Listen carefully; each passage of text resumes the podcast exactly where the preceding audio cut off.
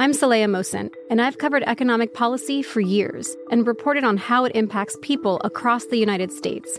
In twenty sixteen, I saw how voters were leaning towards Trump and how so many Americans felt misunderstood by Washington. So I started The Big Take D C. We dig into how money, politics, and power shape government and the consequences for voters.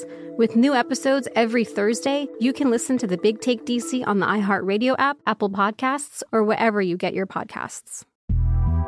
The Big Take from Bloomberg News brings you what's shaping the world's economies with the smartest and best-informed business reporters around the world. We cover the stories behind what's moving money and markets and help you understand what's happening, what it means, and why it matters every afternoon. I'm Sarah Holder. I'm Saleha Mohsen. And I'm David Gura. Listen to The Big Take on the iHeartRadio app, Apple Podcasts, or wherever you get your podcasts. If you love sports and true crime, then there's a new podcast from executive producer Dan Patrick and hosted by me, Jay Harris, that you won't want to miss. Playing Dirty Sports Scandals. Each week, I'm squeezing the juiciest details from some of the biggest sports scandals ever. I'm talking Marcus Dixon, Olympic gymnastics, Cain Velasquez, salacious Super Bowl-level scandals. Join me on the dark side of sports by listening to Playing Dirty Sports Scandals on the iHeartRadio app, Apple Podcasts, or wherever you get your podcasts. I'm Hannah Storm, and my new podcast, N B A D N A with Hannah Storm, chronicles my six decades in professional basketball, from growing up in the sport to becoming one of sports T V's first female broadcasters. Join me as I dig deep into the game's history, unearth some wild stories, and talk to my friends from the world of basketball, from Doctor J to Charles Barkley. It's been a wild ride, and now I get to take you with me. Listen to N B A D N A with Hannah Storm on the iHeartRadio app, Apple Podcasts, or wherever you get your podcasts. You know, your house smells. Don't get mad. Don't get mad. My house smells too. I'm not, I'm not indicting you. I'm sure you keep a clean home, but just time means you're going to acquire smells, whether those are cooking smells that get in your paint and your carpet. Maybe they're animal smells. Maybe you're a smoker or someone else was. Just living creates smells. I didn't realize that my home had a smell to it until I got my first Eden Pure Thunderstorm, the greatest air purifier I've ever, ever owned in my life. This thing, I had it plugged in for two hours. I came back in the room and my air smelled so clean. I now own three of them. I'm not making that up. This thing has absolutely changed me on top of what it's done for my allergies. Go get one. Get two. Be like me and get three. Go to Eden Pure Deals dot com. Make sure you use the promo code Jesse. That gets you ten bucks off and free shipping. Eden Pure Deals dot com, promo code Jesse.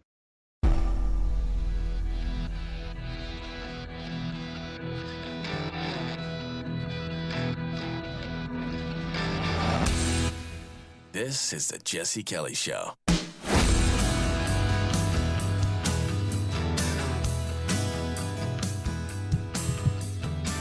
Have you ever been in a tack room?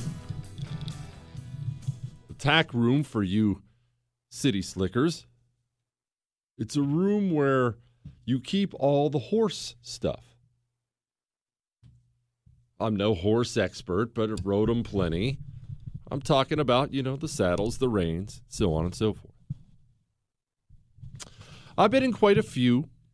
My folks actually have a couple horses, so they have one. I remember going to my grandpa's farm. He used to have a farm when I was a kid. And he had a few. It wasn't wasn't a, you know, huge horse operation, just a few.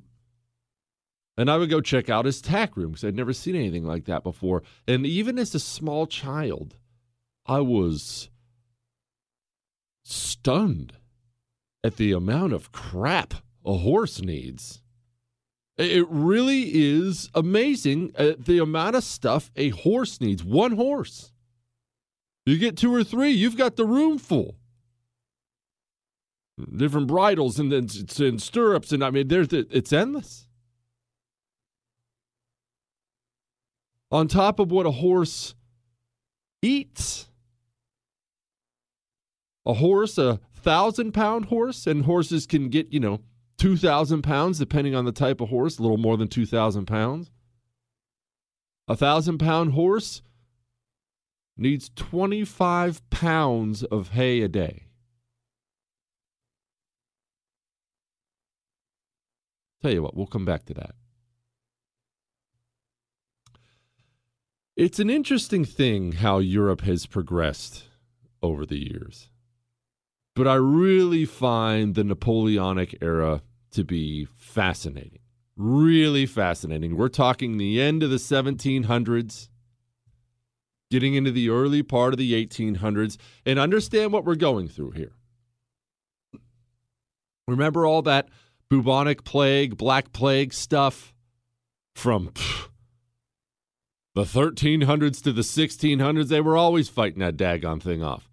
There was even another breakout in Marseille in the seventeen hundreds, but it was carving out huge percentages of the population. And then we had kind of an industrial revolution. Flat out, that's what they called it. And technology advanced massively. And they figured out medicine, and they figured out other things. They figured out so many things. And Europe's population during this time went from about one hundred ten million to one hundred ninety million. It just exploded. We figured out how to make sure all the babies don't die. Medicine, roads, food. Figured out trade a lot better than we ever did. And things blew up. And Europe began to remake itself in various ways. And that many more people creates more problems. That's going to be a steady theme today. It's a good thing. I'm glad there are more people. Get married, crank out those kids, people. But also, more problems with it. More people mean more food. Mean it's it's complicated. And it really meant more problems for the monarchs of the era. We have a hard time connecting with that. You and I both do. What do we know about kings? What kings do you know? Well, you know, the queen in England, not really any power, or has power but doesn't use it. It's a weird dynamic. You know, a couple of those places in the Middle East, I'm sure, have a sultan or something. I don't know. None of my business. That's that's what you know. That's what I know, right? Not really king. But this was an era where everyone had kings. Everyone. And that was starting to go away. Starting to go away. This was an era where people were waking up and realizing, I mean, we should we should have some rights. How many centuries have we gone through these kings? And yeah, a good one works out really well, but then his son turns out to be an idiot or or a crazy person, and it sucks. Let's let's maybe we can move on past that.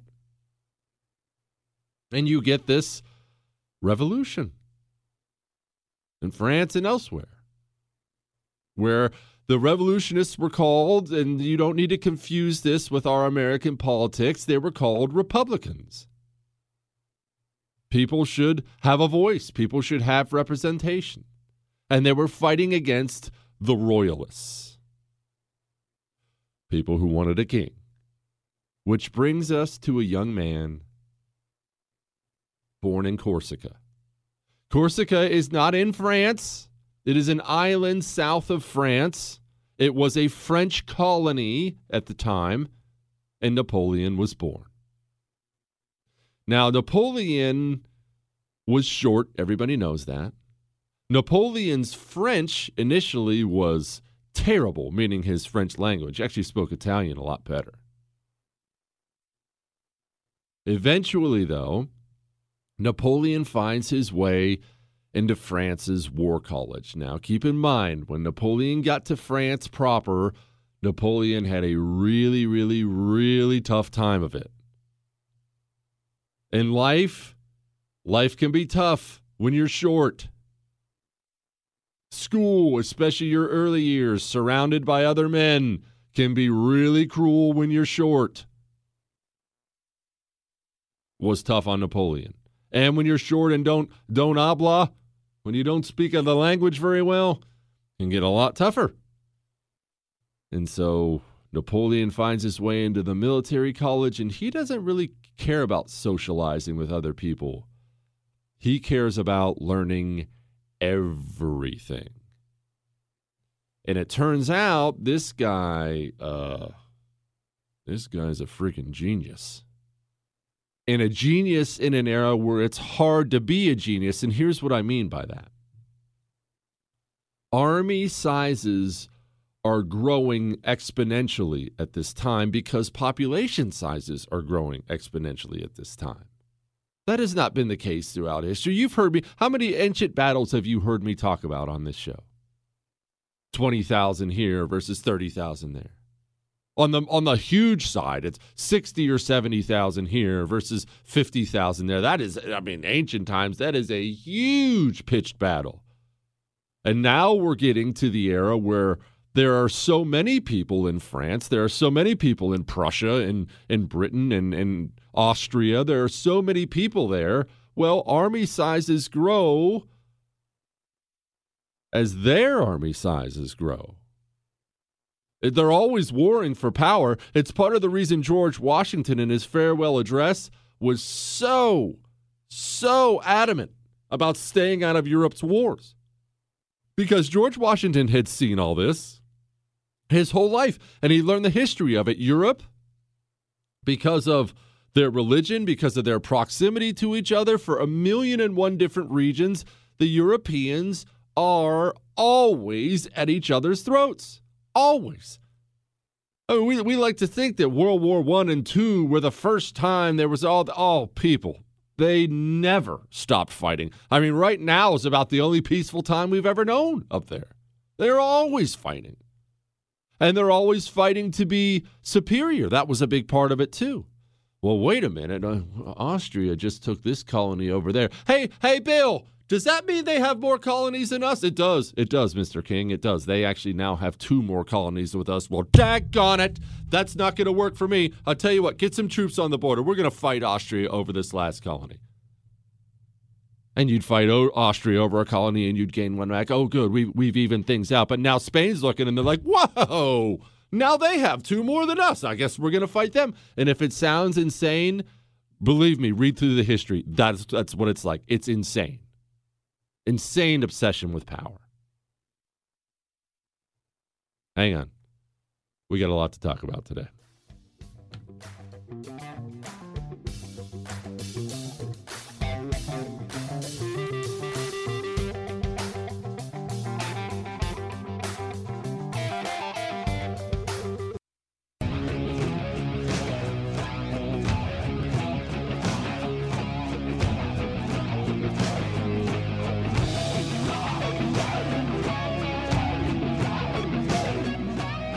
Now, because this is a time of advancing technology when it comes to muskets and cannons, because this is a time of increased army sizes, and it's a time of animosity, as I said, there are constantly battles everywhere. Everywhere. Not these gigantic all-encompassing wars of domination either. It really wasn't that way. It just wasn't that way. It was, I certainly don't want to call it gentlemanly, because war's not gentlemanly. It was horrible, and there was death, and there was destruction, and there was famine, and it was awful. But Austria squares off against Spain. They have a pitched battle. Austria wins. Oh, man, that sucks. All right, then they have another pitched battle, and Austria wins. It was expected and happened that, okay, well, clearly Spain lost this round. Spain can come to terms, give Austria a little territory, a little money. Okay, you won that one, bud. We're good. Everything wasn't like the ancient Roman times, or really the times before this. You know, the Mongols chopping off the heads of everyone in a, in a in a city of a half million people. It just wasn't that way in general. And you have this young hotshot commander in France, Napoleon. And when I say hotshot, this dude, too many battles than I can name for you, but he starts out as obviously, you know, a captain, lieutenant. He's this lowly officer, and everything they tell him to do, he dominates. He's kicking the crap out of people. They finally make this guy a brigadier general at the, in his twenties. And understand this, it's kind of funny when you think about it because everybody knows how the story ends. He's not one of the royalists. He's a Republican. He wants rid of the monarchies and the king. Get rid of them all. And eventually, Napoleon works his way up, and he's made consul. Now, they had three consuls, but everybody kind of knew, we, we have one consul. There's there's only one dude calling the shots around here. We're going to let you have it on your business card, but you go ahead and go home, okay? We don't need you today. We, we have the guy we need. And Napoleon is running things. And Napoleon begins to expand, begins to expand his sphere of influence. And he is, remember how I said there were always that, you know, lobster in the bucket mentality. Austria can't have more than Prussia, can't have more than Spain, can't have more than Britain, can't have more than France. Everything was always seeking a balance through battle. Uh, uh, this guy's getting too big. We got to do something about that. Well, every now and then, every once in a while throughout history, somebody emerges and he's just superior to everybody else. Far superior to everybody else. It's actually funny. I was watching, as a quick side note last night on this theme, I was watching that uh, great show right now on E S P N called Last Dance about the Bulls final season. Everybody remembers the Bulls and the N B A and when Jordan was at his height. And if you're too young for that, just know that Michael Jordan at the height of his popularity was bigger than all the ten sports stars you can name combined. Jordan was everything. He was in every commercial. He was easily the most famous person on the planet. Jordan was bigger than any athlete you'll ever know and probably will ever know again. It's just too diversified now. Jordan was huge. But there's this scene where they, they put together the dream team. And you remember the dream team. I think it was from the ninety-two Olympics. It had never been done before. They took all the greatest players in the N B A and put them on one team. And we're talking Magic Johnson and Larry Bird and I, all the best players. Not the all-stars, the all-stars of the all-stars. And they put them, I mean, legends, the greatest players ever to play, on one team because they're all still playing during this era. And they have this practice, and they're scrimmaging against each other. And Magic Johnson, just talking trash, normal basketball trash, says something to make Michael Jordan mad. And playing against all the other greatest players, frankly, of all time, Jordan goes off and destroys everybody and wins it. And they talked about it after how, oh my gosh, um, this is... Okay, he's. It was against the alpha male, alpha males. They were all like, okay, well, th- th- this guy's the one that's going to go ahead and lead everything. He's he's better than everyone else. And you have this with Napoleon in this era in Europe. There is no more balance, Jack. And Napoleon knows it, and they know it. This guy keeps fighting battles against people. Battles he should lose, battles that should be even, and he is kicking the crap out of everyone. He even, at one point in time, goes down to Egypt and takes Alexandria. If that sounds weird, it is weird. It was a British colony. He managed to sneak his fleet by the British fleet because then, you know, you know that British fleet, you really didn't want to see them on the high seas. He slips them by, lands twenty-five thousand dudes in Alexandria, of course dominates, takes Alexandria. And then British Britain promptly finds the fleet that slipped by and destroys it. So now he's got twenty-five thousand men stuck in Alexandria, which wasn't ideal. But it's kind of funny, as another little side note, he just chose to chill out in Egypt for a while. And the reason I say it's kind of funny, how consistent that theme is with the conquerors in history. There's something in Egypt. There's something about Egypt. I don't know whether it's a pharaoh thing because there's so much amazing history there. There's something about that place that draws these people in. Julius Caesar spent some uh, quality time with Cleopatra there. Mark Antony went there. Alexander the Great went there, spent some time. You remember that really cool story? It's one of my favorite stories in history. They buried Alexander the Great there. And then Caesar Augustus, who was, I mean, sent, uh, decades after Alexander the Great. But remember, the Romans thought Alexander the Great, everybody did in ancient history, thought he was the bomb diggity. He shows up, and Caesar Augustus shows up there and says, uh, I want to see the tomb of Alexander the Great. And they said, okay, well, we'll we'll take it, we'll take you there, and then we'll show you all the other kings we've had here. And Caesar Augustus says, I came to see a king, not a bunch of corpses. But there's something about Egypt, and it sucked Napoleon in too. He just liked to chill out for a while. Maybe it's because of the rumors that the old ancient Egyptian women shaved all their body hair. I don't know. I don't want to make any suggestions, but that's whatever. They apparently enjoyed themselves in Egypt. Napoleon eventually gets word that there's a rebellion against him because by this point in time, he is emperor.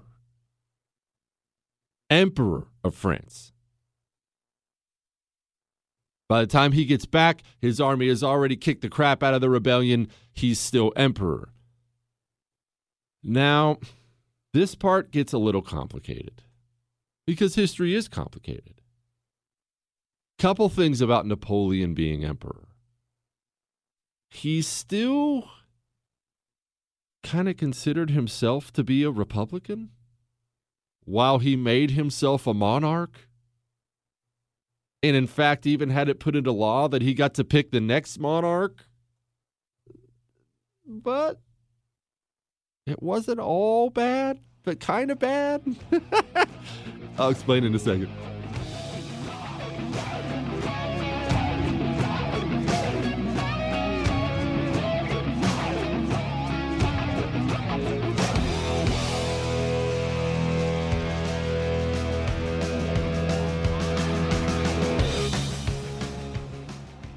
You need sleep. I'm staring right now at producer Chris, and he looks like a freaking zombie. Why? Couldn't sleep. I know what it's like. I, I'm not I'm not judging you. I've been there so many times. And what is amazing is the different person I am when I sleep versus when I don't sleep. I'm angry. I'm stupid. My mind doesn't work right. I can even tell it's not working right. Look, I don't have to explain it to you. You're a bad person when you don't sleep. You're a good person when you do. Get an Ebb sleep because it actually goes after the reason you can't sleep, those thoughts racing through your head. I know what it's like.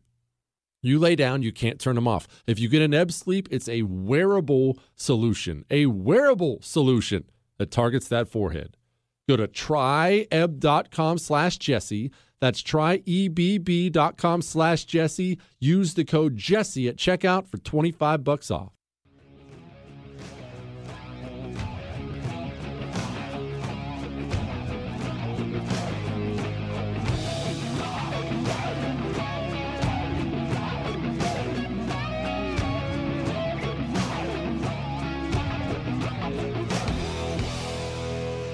So Napoleon's an emperor, and in fairness to him, it wasn't a bad one. He he actually put in reforms as far as individual rights, which sounds funny as an emperor. He put in reforms that are still kind of in place to this day. Religious freedom really wasn't bad, but Napoleon still had battles to win. Got got a bit bogged down in Spain, Still fighting with Austria, still fighting with Prussia, still fighting with Russia. It's he's fighting with everybody. But who he really, really hated was Britain. You know, it may have been England at this time. I can't tell. Nobody ever knows what's what's going on over there. It's the U K, it's Britain, it's England, it's it's I have no idea. You know where I'm talking about, the big island, cold and rainy, crappy food.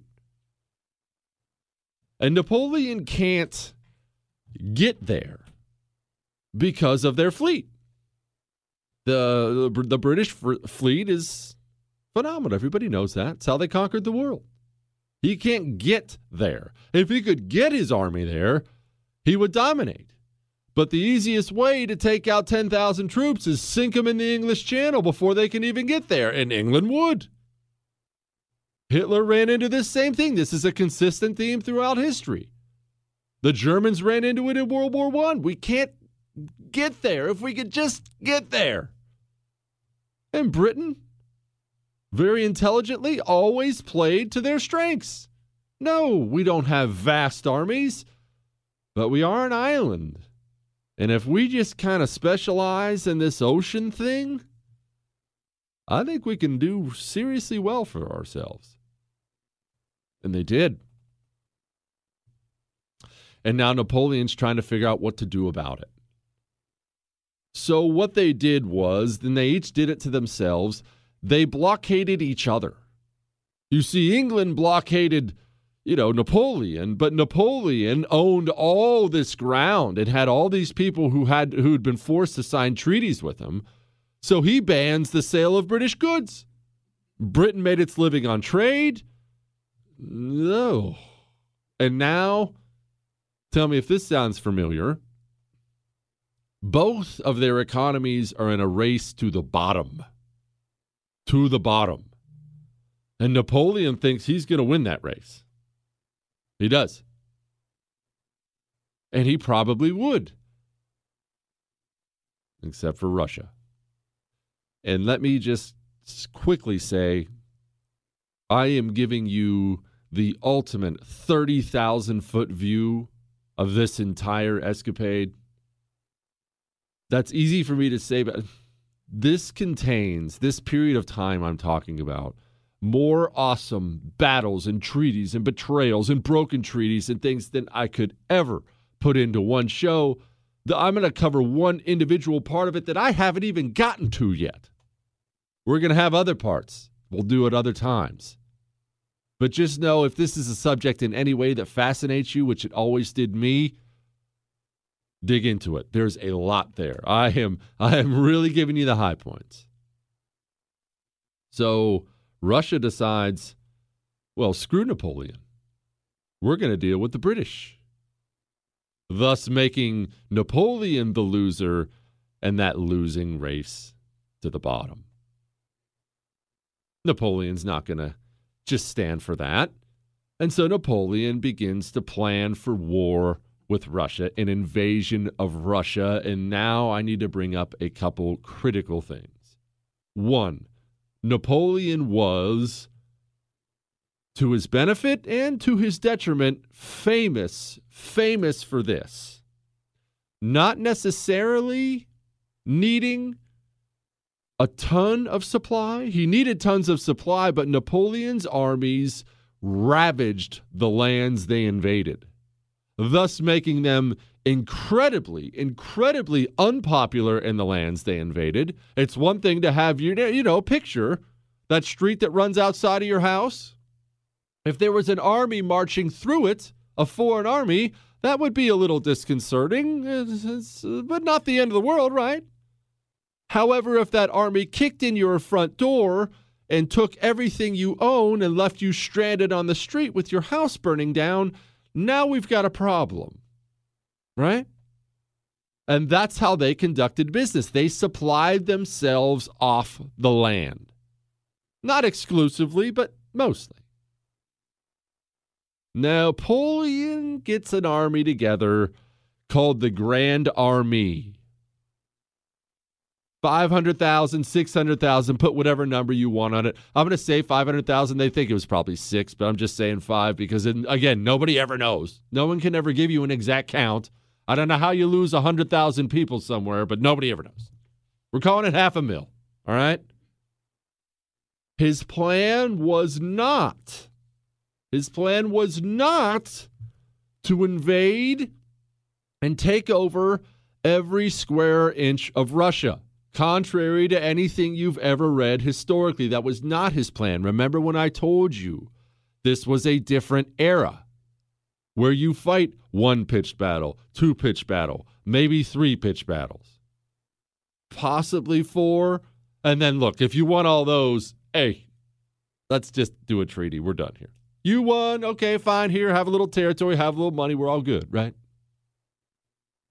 His plan was to go forty miles, well, forty days, I should say, forty days into Russia. He even set up a city, a supply depot for his army, giving them forty days worth of provisions. But keep in mind, I read this stat, I don't remember where I read it. He has half a million, right? An army of two hundred fifty thousand troops, trying to put this in your mind, an army of two hundred fifty thousand, that's half his army, needs four thousand wagons a day of supplies. Remember in the beginning when I talked about that horse, few horses? Yeah. Now make that one hundred thousand horses. five hundred thousand troops. And to his credit, Napoleon was always good at this. Logistics. What's that old saying? I blatantly stole from somebody because I looked up the quote a million times. I have no idea where it came from. Amateurs study tactics. Professionals study logistics. Napoleon understood this. He moved with speed. He knew he had to supply his army. He was ready for this. He enters Russia with this grand army, and the Russians began to engage. It is not winter yet. Get that out of your mind. We are not there yet. But he starts to fight these huge battles with the Russians. And the Russians fight well, but the Russians lose. However, when Russians lose, they lose well. What do I mean by that? You've heard me talk about it a million times. You'll hear me talk about it a million more times in battles, individual battles. The massive, massive loss of life you see comes from one of two things happening. In general, only one of two things happening. It does not come from, you know, we're squaring off, we're going head to head, and finally your guys are so much better, you just slaughter us all. That's not how it works. It either comes from being surrounded, if you make a tactical mistake and you allow them to surround you, or it comes from you turning and running away, called routing. You turn, run the other direction, that's when you get mowed down like grass. The Russians did something different, and that's going to be the point of our story. Hang on one sec.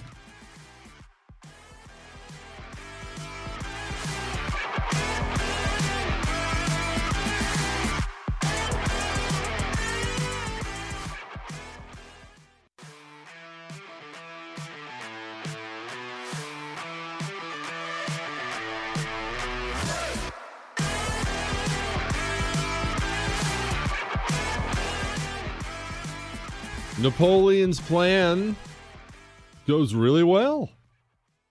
Takes off into Russia. Gets in these big battles with Russia's army. I, th- keep in mind, it's oftentimes presented like Russia's army was just a bunch of bumbling idiot hicks. N- Russia had an excellent army at this time. But again, you're facing off against Michael Jordan. And they got the crap kicked out of them. And Napoleon, well, finds himself at a point of frustration. He's winning these battles, and Russia isn't submitting. Does that sound familiar at all? It should, because that's pretty much exactly what happened to Hitler. Which it's actually really funny when you think about it from Hitler's point of view. People like to present him as this idiot, and he was kind of an idiot and certainly an evil human being, but Hitler and his people studied Napoleon's disaster, which we're about to talk about, extensively, specifically not wanting to repeat Napoleon's mistakes. And they repeated basically all of them. The Nazis kicked the crap out of the Russians all the way into Russia until the Russians finally got their act together and started pushing back. But Napoleon gets to Moscow, and I need to clarify a couple things. There's a way of thinking out there that Moscow was burned to the ground when Napoleon got there. No, that's not true. It actually would have been more beneficial to Napoleon if it was true. Let me explain. Moscow, when he got there, was partially burned to the ground. There were plenty of buildings to hide in. There were some supplies, but not enough. There was a little food, but not near enough. And it would have benefited Napoleon if the entire place had been razed to the ground, because he would have got to that smoldering wreckage and knew, I can't wait here. Instead, he got to that place partially burned, mostly stripped, and told himself, I mean, look, they're going to submit any moment. I'm sure the letter, I'm sure the, let, the check is in the mail, baby. We got some wounded dudes. We've been fighting some battles. I'll tell you what we're going to do. I realize it's September, and as Game of Thrones told us, winter is coming, but let's just hang out. We're going to hunker, we're going to hunker down for a little while. We're going to hang out. I'm sure the treaty's coming, and let's let our wounded guys get patched up. We're fine. Now, I'm saying this obviously tongue-in-cheek, but I do need to clarify this. It's a common thing to say, hindsight's twenty twenty, but hindsight really is twenty twenty. I am Jesse Kelly. I have less than three years of community college credits. When it comes to military strategy, I'm not fit to shine Napoleon's shoes. Everybody loves to point out this huge mistake, which Napoleon himself admitted a million times. Um... Napoleon is, whatever that level below a god is militarily, that's Napoleon. Yes, humongous mistake. Yes, we can make fun of him for it. Uh, d- don't, don't lose sight of who Napoleon was. You can call him evil, you can call him anything you want, that's fine. Napoleon was a stud militarily. And all things being equal, if you had to pick one man throughout the history of mankind to lead your huge army on a massive conquest, your one man would probably be Genghis Khan, maybe Julius Caesar, but Napoleon is in that conversation. I promise you that. Napoleon is in that conversation. But he's in Moscow, and he waits a week. September, mind you. We're in Moscow, and he waits another week. And in case you're wondering, well, what's he doing? He's got to know the cold is coming. He's got to know that famous Russian winter is coming. Yeah, but another thing that kind of worked against him is it actually wasn't that cold at this moment. It was unseasonably warm. Oftentimes too warm during the day. They needed extra water. So you know winter's coming, and it's, you know, it's around the corner, but I mean, it's not, it's certainly not here yet. Hey, can we wear shorts? Then he waits another week. And he waits another week. And now you have your army of five hundred thousand, and you're in the middle of Russia. And it's October first. And now, well, now you're in trouble. Because the treaty that you were waiting to come, that submission that was surely around the corner any second, It never shows up at the door. Ever. And now you have to get out. You don't have the supplies. Remember that horse tack room I told you about? The food the horse needed for one? You still have over one hundred thousand of them, thousand of them. You still have half a million troops. And winter is coming.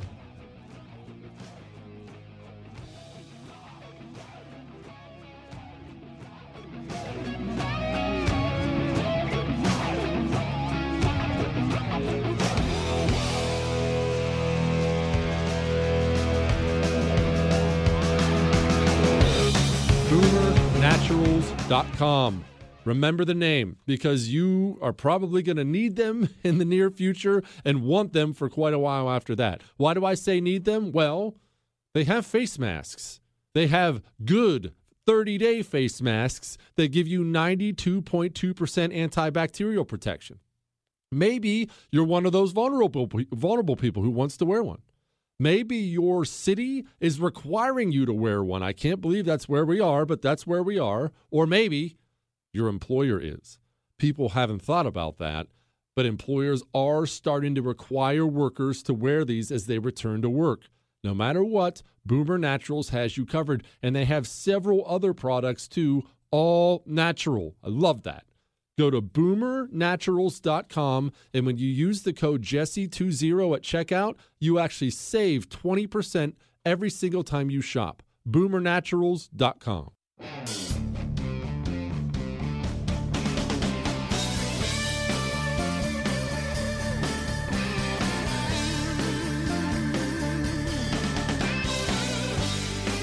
Napoleon knew how much trouble he was in now. You can say, well, why didn't he leave earlier? Again, if you're right on the cusp of that win, and you know any day a rider could come rolling through town with the treaty in his hand, you wait, don't you? You can say you don't, but you think you do? We've got it won. I'm finally going to... They're not showing up. And finally he cuts his losses and turns and takes off for home. And they're already getting hungry.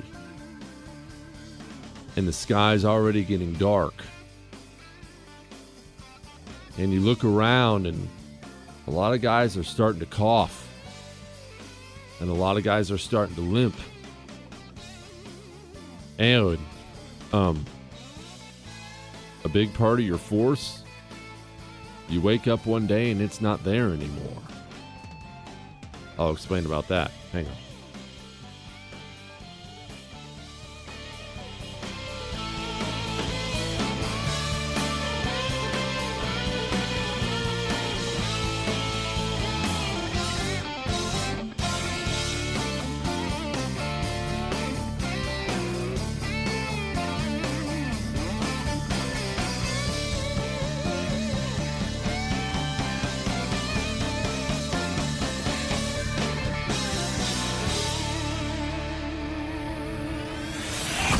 Jesse Kelly Show.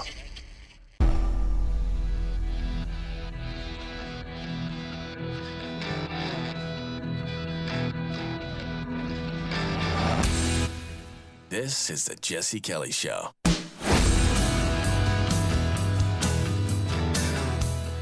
Remember when we talked earlier about routing or getting surrounded, how you get wiped out? Remember the Russians earlier when they were losing battles, or sometimes not even fighting battles, they did what Russians do so well, what every great army or smart nation does well. You know, Britain with the great navy, Russia realizes their great strength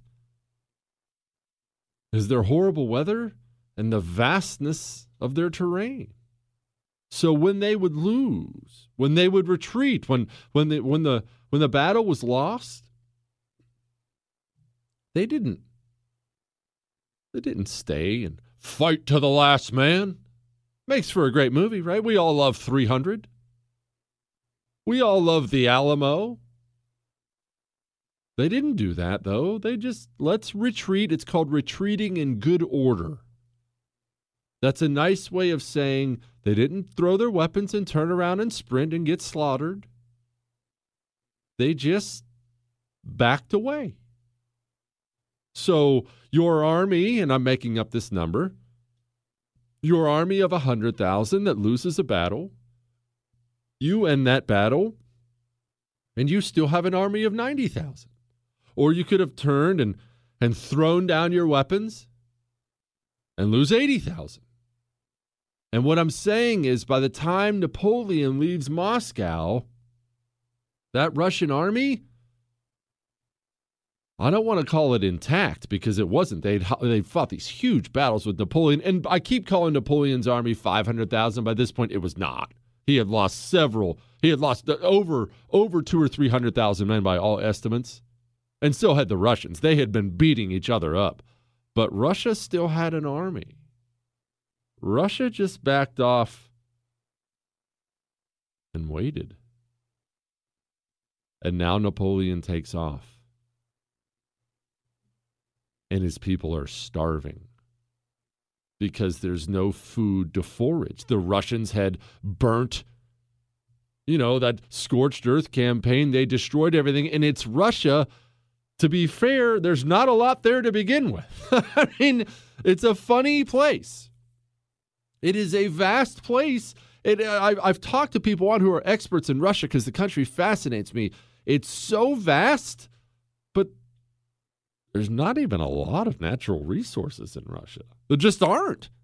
I mean, there's some stuff, obviously, because it's so big, but you would think they'd be resource rich. No, no, no. America is resource rich.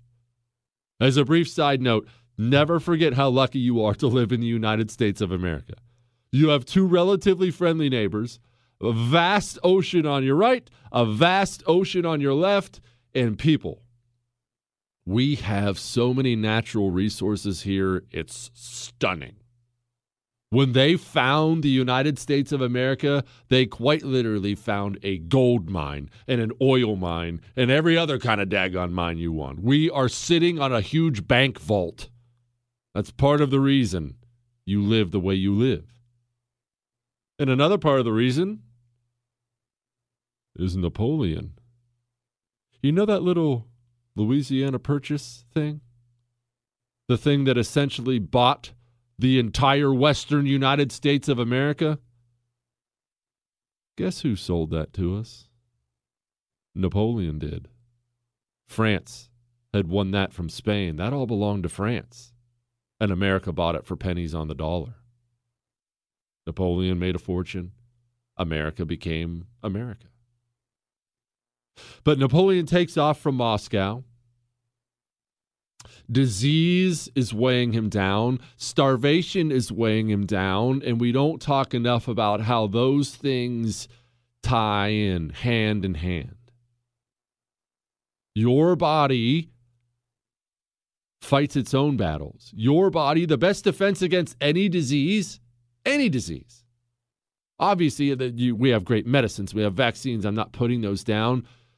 You really, really, really need your immune system. And your immune system, your body, runs off of fuel, food. And when you don't have it, your body gets weak and more susceptible to disease. That's why disease ravages cities that are under siege and begin starving. That's why disease ravages armies that run out of food. And Napoleon's guys are dying. And try for a moment to put yourself in that situation where you were on the march with one, two hundred thousand men, however many he had left at this time. You're in a hurry. You are battling against the Russian army that is now harassing you daily, and you're in a battle against winter because it's starting to get cold. And you can't march at whatever a normal soldier can march at. I don't know what their pace would be at this time. I would normally call it, you know, four miles an hour. But are you marching four miles an hour when your men are so weak they can hardly stand? Are you marching four miles an hour when you constantly have to stop and help up the next guy who collapsed? Are you marching at four miles an hour when you're stuck in the mud? It's funny, you don't hear much about mud tying into historical battles, historical wars, but boy, you do enough reading into it, it matters a lot. I think about the the battle at Passchendaele of World War One, where guys were quite literally drowning in mud. It was so deep and so thick. I have personally been involved in mud with a weapon in my hands, and nothing sucks worse. It doesn't just suck your boots into the ground. It sucks the life out of you. And when you're living in horses and carriages, man, that sucks. And did I mention the harassment of the army? I know I did, but the Russians had these Cossacks, ferocious fighters, horseback fighters, and they begin to slaughter the Russian troops, and it's not even freezing yet. They're getting crushed, and it's not even freezing yet. Finally, they get to a bridge to cross the river, and the Russians have it blockaded. They can't even cross the river. Long story short, Napoleon emerges from Russia, by some estimates, with forty thousand troops left. Some say twenty thousand. Do you remember how many he entered with, people? The greatest military disaster, or one of them, in the history of mankind. And why did it happen? Well, there are a ton of different reasons why. People have examined it. Every war college on earth has examined it from that time until now. But you know, if you dig into it enough, it wasn't even the freezing to death. It wasn't even really the starvation and disease, although that was obviously a huge cause for loss of life. It was the fact that Russia never had to submit while Napoleon was in not Moscow, because they still had an army. And because they could slaughter Napoleon on his way out. Why? Because they still had an army. And why did they still have an army? Because Russia realized time is on their side. We don't have to fight to the last man.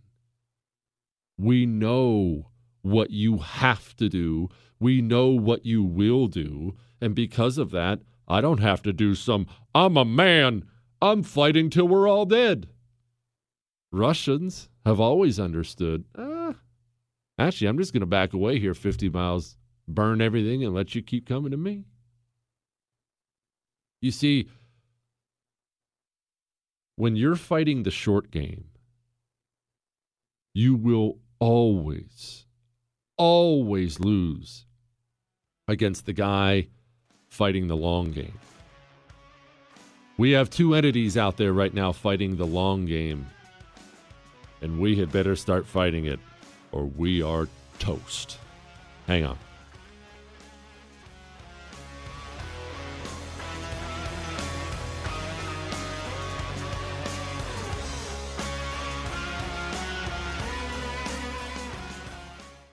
You don't have to dip forever. You know that, right? You don't have to smoke forever. And the reason I say it like that is I have been that guy. I, I've been that guy. I dipped for so long. And what would happen is I would decide I'm going to quit. Ah, it's bad for me. I'm going to quit. I'm a man. I don't need any help. I'm just going to quit cold turkey. And I would fail time and time and time again. I tried things like the patch. That didn't work. Gum, sunflower seeds. I, I tried it all. It's just a matter of finding the right thing to help you quit. That's Jake's Mint Chew. Go, put in your dip. Just make sure it's Jake's Mint Chew. It's tobacco-free. It's nicotine-free. It's even sugar-free. And I highly recommend, just a personal choice, I highly recommend their C B D pouches because it really helps take that extra edge off. Get a jakes mint chew dot com. That's jakes mint chew dot com. Make sure you use the promo code Jesse at checkout. When you do that, you get ten percent off. I'm Saleha Mohsen, and I've covered economic policy for years and reported on how it impacts people across the United States. In twenty sixteen, I saw how voters were leaning towards Trump and how so many Americans felt misunderstood by Washington. So I started The Big Take D C. We dig into how money, politics, and power shape government and the consequences for voters. With new episodes every Thursday, you can listen to The Big Take D C on the iHeartRadio app, Apple Podcasts, or wherever you get your podcasts. The Big Take from Bloomberg News brings you what's shaping the world's economies with the smartest and best-informed business reporters around the world. We cover the stories behind what's moving money and markets, and help you understand what's happening, what it means, and why it matters every afternoon. I'm Sarah Holder. I'm Saleha Mohsen. And I'm David Gura. Listen to The Big Take on the iHeartRadio app, Apple Podcasts, or wherever you get your podcasts.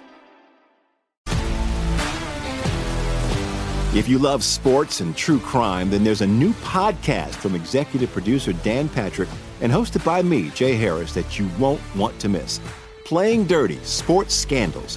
Each week, I'm squeezing the juiciest details from some of the biggest sports scandals ever. I'm talking Marcus Dixon, Olympic gymnastics, Cain Velasquez, salacious Super Bowl-level scandals. Join me on the dark side of sports by listening to Playing Dirty Sports Scandals on the iHeartRadio app, Apple Podcasts, or wherever you get your podcasts. I'm Hannah Storm, and my new podcast, N B A D N A with Hannah Storm, chronicles my six decades in professional basketball, from growing up in the sport to becoming one of sports T V's first female broadcasters. Join me as I dig deep into the game's history, unearth some wild stories, and talk to my friends from the world of basketball, from Doctor J to Charles Barkley. It's been a wild ride, and now I get to take you with me. Listen to N B A D N A with Hannah Storm on the iHeartRadio app, Apple Podcasts, or wherever you get your podcasts.